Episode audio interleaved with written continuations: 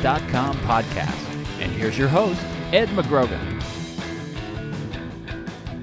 Hi, and welcome everyone to the Tennis.com podcast. I'm Ed McGrogan talking with Pete Bodo. Um, I think everybody is just about into Olympic mode or shifting that way already. And um, today I, I wanted to kind of bat around really any sort of topics you know we were thinking about as the games approach. The draw isn't until Thursday, um, but I think people are certainly getting ready for uh, the, the, the event and everything. Of course, the players, most of them are headed right to London. A few exceptions. We'll get to that in a little bit, actually. But uh, well, why don't we get to it right now, Pete? What you you just posted something talking about how Philipp Kohlschreiber, you know, a good grass court player, entered this week in a clay event in Austria.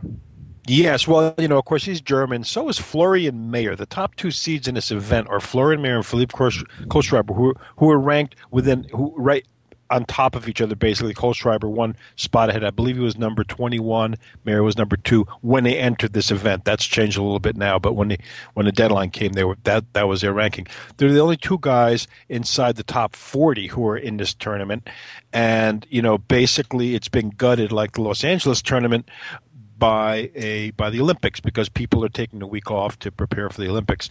Uh, I, I don't know what to make of Kohlschreiber's thing. The funny thing is, Mayer is not even playing the Olympics. Kohlschreiber is, yet he's playing. I mean, this event in Kitzbühel is not even going to be over when the Olympics begin. So the idea of him then flying to London and getting onto grass and, and, and hoping to win a match is kind of nutty.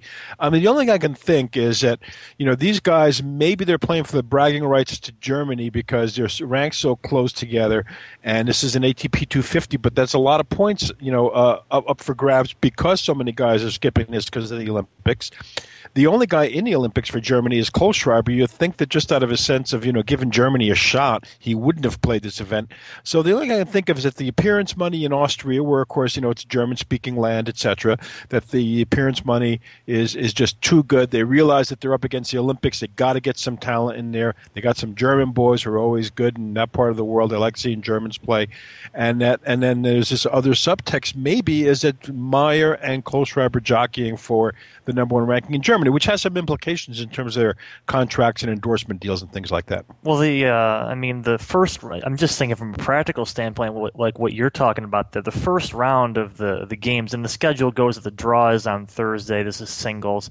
Play begins Saturday and Sunday. I mean, the first round, I'm, i would almost think would have to be concluded by the weekend there. So if you think about that, and Kohlschreiber playing this event, he probably, in all honesty, could be forced to withdraw. Really, if he goes far enough and uh, you know wants to actually play in the games there. It, it does seem like we're making, um, you know, to this does sound like a little a, a, sort of a little thing in the grand scheme of things, but it just it is such an odd decision for him to play. It's not even a grass event, of course. That you know, I think it was worth you know bringing up and everything like that beforehand. Well, well, you know, it's it's an enormous slight to the Olympics. I mean, imagine if the guy withdraws from the Olympics because he's in the ATP 250 final of Kitzbühel. And I think this underscores something I'm going to address later this week, which is a little bit how tennis is, you know, gone on really kind of totally oblivious to the Olympics. I mean, you know, the guys who aren't playing, you know, uh, because they're getting prepared for the Olympics, theoretically, the Federers, the Djokovic, those guys, you know, they're, you know, they, they don't play anyway after Wimbledon. So it's not like they're making a special case for the Olympics. And I think some of these other people are really pushing their luck. Andy Roddick, I think, was pushing his luck. I wrote that for my ESPN uh, post today. Was that Andy Roddick is, you know, it's great that he won Atlanta. I think he's very happy. It's a good American tournament that's building up the game in the U.S. No problem with that. But boy, I mean, isn't he jeopardizing his chances for the Olympics by by, by playing in that? It does, you know it does seem like that, especially when you consider the surface there. That that's the big thing, and and for Roddick, I think the counterpoint to that is that Roddick has had such a difficult year overall that. Um, you know, possibly the winning and the confidence that breeds really kind of offsets any sort of um, practical discomforts and you know a, you know transition I guess from American hard court to going back to England for the grass court that that that to me is a little I'm not I'm not gonna hammer Roddick for that I think. I, I don't think you are either but I, I do think there's kind of a exception to be made in his case. And and you know the guys he beat this week I have to say is a, a pretty impressive bunch um, considering big servers fast hard court. So I do, I do like what Roddick did this week. I will say. Well, you know, he proved his, you know, he showed his American big dog again. you know, there's there's never anything wrong with cleaning up your own backyard and making sure that the pecking order is that is that it's supposed to be. And no, I am I'm I'm honestly I'm not really criticizing Roddick in this regard because I think he's in a tough situation with this, and I do think that it's important to support the American game too. But what I'm what I'm what I think is kind of interesting here is that really when you consider how much winning Wimbledon's meant to Roddick, look, it's it's no secret for years now the idea for Roddick, I think, in the back of every his own mind and everybody else's, was that man, if he gets that one Wimbledon title after three finals plus the U.S. Open title that he did win, you know, eh, he's kind of the, his ultimate career goal, I think, was to win Wimbledon. Ever since you know the ever since Roger Federer basically emerged as a great player that he is. So you know, and and this is now granted, this is not like a Wimbledon title, but hey, a gold medal on grass at Wimbledon, an Olympic gold medal, that's about the next best thing to having won Wimbledon. So I, am a, I'm a little bit surprised. It's not so much disappointed. I mean, you know, everyone let them do what they want. But I'm a little bit surprised that Roddick would have chosen to play Atlanta, uh, you know, instead of saying, you know what, I'm staying in England. I'm going to keep working on my grass court game, give it a big shot at Wimbledon. Let's remember, at Wimbledon, they're already every the pundits were already make up these making up these uh, retirement scenarios, none of which I believe are true. But you know, Roddick's not going to have that many more Wimbledons left. That's for sure. No, that's actually what I was going to mention about Roddick and winning at Wimbledon, sort of despite not winning the tournament, of course. Um, not that I not that I believe Roddick has a great chance in, or you know one of the best chances in the singles draw, but I I honestly do think that his medal chances are pretty strong, assuming he is playing in the mixed as well, which I believe uh, it seems very likely. I think that him and Serena would play that. He's playing in doubles with John Isner. You know, when you play that best of three on grass with those two kind of servers, I don't think I think any team, no matter how devoted they are, you know, double specialist teams, for example, that's a that's a hard opponent no matter the stakes there, the sets, etc. So I think when you're thinking about a, a player like Roddick and, and, his medal opportunities there, if he's committed to all the events, I think um, I think there's something to be won from there. I, I, would almost be fairly surprised if he played all three, if he didn't get a medal of some kind. Actually, it yeah. Really well, de- you know, I think that's that's a good point. I mean, I think, and, and look, let's face it. I, I, like. I actually think his chances in singles in a best of three format is is pretty darn good. You know, all it takes is that one service breaker. You win that first set tiebreaker, and really all bets are off. Who knows?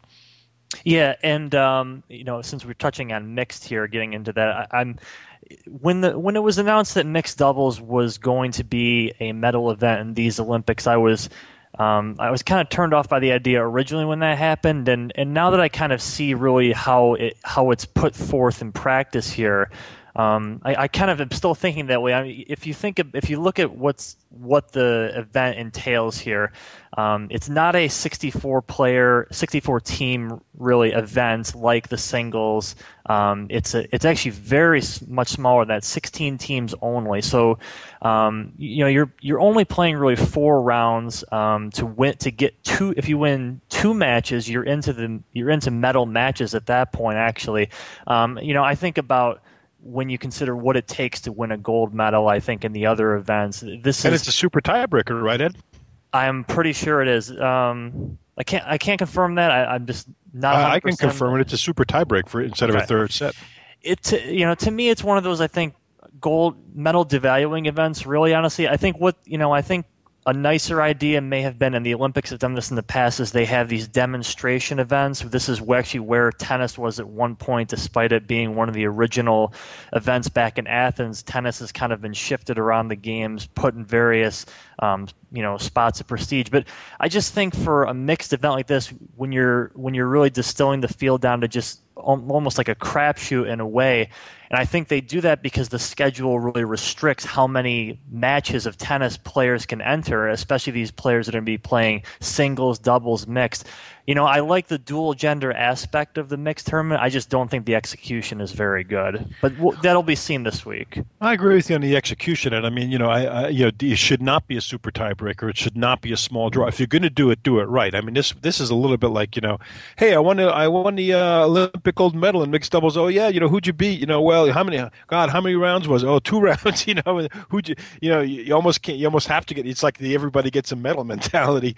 But uh, you know, obviously that's stretching it it. But you know, really, I think that you know, yeah, it's neither fish nor fowl, and I think that's wrong. I do really support mixed doubles as a, as a great event. I think it's a wonderful event. You know, I wish the Hopman Cup that January exhibition, you know, were, were kind of a, you know, a real, real serious kind of a thing, or that they found a way to make mixed doubles a little more important than it is because you know how often can men and women do something together? And they do it and they play all out on the court. I think it's a wonderful wonderful thing and, and, and an underutilized resource. But I, I agree with you that if they're going to do it in the olympics they ought to do it right. The um, I think uh, the Indian Wells tournament actually is, is um, turning into that doubles tournament per se this Olympic year for the mixed reason, but altogether, players getting some time. You see a lot of singles players playing doubles there. That's the event I have a feeling that um, is kind of looking to strike on that and may do that down the road. Um, talking about, of course, Wimbledon here hosting the games. Uh, one bit of news last week that I thought was a very welcome piece of news was that the Wimbledon tournament, the Slam, not the Olympics, move is now moving up one week, uh, moving forward. So you have now three weeks starting in 2015 between Roland Garros and Wimbledon, which I think is a good is a great thing for players, for fans. Um, you know, I think I think we're kind of actually seeing of the past few years uh, the is kind of really recognizing and addressing this issue. I think some sensibility is kind of slowly finding its way into the tennis schedule here. What did you you know what did you think about that? This is this is obviously a thing that sort of takes a little swipe at tradition here. It's always been just two weeks between these two slams. Well, it's a welcome. It's a welcome change. I don't think the tradition has really been. Uh, it's two weeks. I think that's incidental. The tradition really, I think, was, you know, that they that they keep kept it in in a summer, you know, in a time slot that was, you know, on the British sporting calendar, which is one of their big issues and stuff. So I I think it's, you know, you're right. It's absolutely welcome news. I think everybody wants it. I, you know, the days when you could play in Paris and then drift on over to England and play a little patty ball you know, on, on the grass courts and win another, you know, win another under the table, you know, uh, gift certificates at a Fred Perry store is no longer, you know, that, you know, we're living in a different world now, and everyone's been discontented with this, you know, lineup, you know, as it's been. So that extra week really, really helps. Would another week have been good? Well, you know, yes and no. I mean, I think one of the problems a little bit is that, you know, w- being so unusual in that it's being played on grass. You know, Wimbledon, are you going to create a grass court circuit leading up to Wimbledon? That's a pretty big ask because there aren't that many places that can either, you know, host a grass court tournament, certainly not create one or, or, or maintain the kind of courts that are, you know, Wimbledon grade type grass courts. So I think it, I think the difficulty a little bit in, in getting even more distance between the two would have been that look, it, you know, grass is just a very special surface. This actually is probably the best solution because it gives the players a little bit of extra breathing room. The guys who go deep at Wimbledon can, you know, get the extra week of rest or to work on their games, whatever they want to do. And and and, and I, you know, everyone wins the Fourth of July, you know, is still going to be probably in the first week of Wimbledon this time, so it's not a big thing. The other the other interesting factor here, I think, is the weather because I think the weather's going to be better. The later it is in the summer, the the better the weather is going to be and a less chance there will be that there's going to be a lot of rain interruptions. So that's, of course, everyone's going to love that. I think there is actually a, a good opportunity. Uh, obviously, grass is a, is a, you know like you're saying a, a, very special surface. Not too many places can ha, can hold an event of uh, you know the stature you know, not Wimbledon stature, but really the kind of tier below there. I, I do think of like Queen's Club as, you know, maybe an exception to that. I do think with three weeks in between, you're going to have, you know, the week after Paris, the week before Wimbledon, and you have that week in the middle. I think maybe that's the week that people perhaps it depends how things go could get that long awaited grass masters tournament wish that i think a lot of people have been clamoring for it, it, does seem on the surface to make sense that players wouldn't have to come out right after um, paris or exert themselves a week before wimbledon but i do think that there's a big opportunity for that if not that little that grass court circuit name is always kind of in name only, but I think that's really where you might see a little more um, transition to some more grass court tennis. That's an excellent uh, point. I think what they could do, presumably, is is make A proper uh, Masters event basically. And so give it a little bit of wiggle room in front and in the back so that the big guys would play it. And then that would be a pretty good solution. And then you'd have all the Nottinghams and Birminghams and Surbitons and all those other little tournaments, and people can play them, you know, if they're out of the Masters 1000 or if they just want to work on their games. I do wonder where Newport actually fits in. I was thinking about that this week, where that fits in, because um, you know that may also be a um, that's the Hall of Fame induction, but a grass court event usually held after Wimbledon. I wonder kind of how that's impacted by this as well here. So that's to all to be written on the schedules that haven't even been released yet, but are surely being discussed at this point. Well, um, exactly. You can bet they've talked about it. Actually, be an interesting idea would been to move Newport up in front of Wimbledon. Yeah, I mean, you'd have to have, of course, players already back in the U.S. You know, perhaps those uh, early round losers at the French Open wouldn't mind getting a start on the grass back here in Rhode Island. You never know.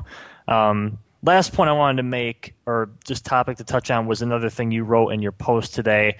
Um, of the of the many champions last week, you know, a, a week filled with tournaments, mostly small. Um, you have you had Juan Monaco as the the biggest, the most recognizable winner, I think, of the bunch for what he did in Hamburg. Um, and looking forward at what this means for Pico Monaco, Monaco with this gets into the top ten. Um, as you as you noted, he is also in the top ten with Juan Martín del Potro, same country, same city they grew up in. But when you're thinking about the Olympics and you know him going from clay to grass here, um, you know th- this might not be a case of someone being unable to transfer their skills to that service because of a player you brought up, David Ferrer, who this year Wimbledon more than held his own, beating Roddick there and showing that really kind of this long debunked myth I think that we're seeing over the past few years that that clay court experts can do just fine on grass nowadays. Well, yeah, you know, I think I think Monaco certainly you know is entitled to take a lot of inspiration and, and hope out of that. Um, you know, and you know, look, he won in Hamburg. That's an ATP 500, and he beat Tommy Haas, who's a very good very good player who kind of goes for broke. He's the kind of guy who also could play well on grass, even though his strokes are a little bit long, his take backs and stuff. But uh, you know, I, I think Monaco. You know, the days when these guys have to figure, oh, you know, I'm just a clay court guy. I'm gonna I'm gonna struggle at Wimbledon. Not even bother playing. A lot of these guys never played. I mean, look at Thomas Muster's record, former number one French Open champion, half the time at Wimbledon, even you know, mailed it in just like Gustavo Kuerten. But I think that's really changed. I think what you've got now, even Juan Martin Martin Del Potro. I mean, the guy grew up on clay. He's obviously best on hard courts. He won the U.S. Open, his only major on hard courts but he's he's an excellent clay court player. Been in the semis in Paris. You know, these guys, you know, they don't they don't feel anymore that they that they have to be one trick ponies. And I think Monaco can certainly look to a Ferrer and say, you know what, he won by being really steady. He won by being a great counter puncher. He won by essentially making the passing shots because his opponents would get a little bit edgy, thinking this guy's a great, really consistent rallier, a good ball striker. I better get in there and end a point on grass because I can. So he, you know, I think he's got reason to feel, you know, feel really good. Having said that, I think Ferrer is the best of that group, and I think the comparisons between Monaco and Ferrer only go so far. Uh, I, I, think Ferrer is a, really a lot more compact player and a lot more.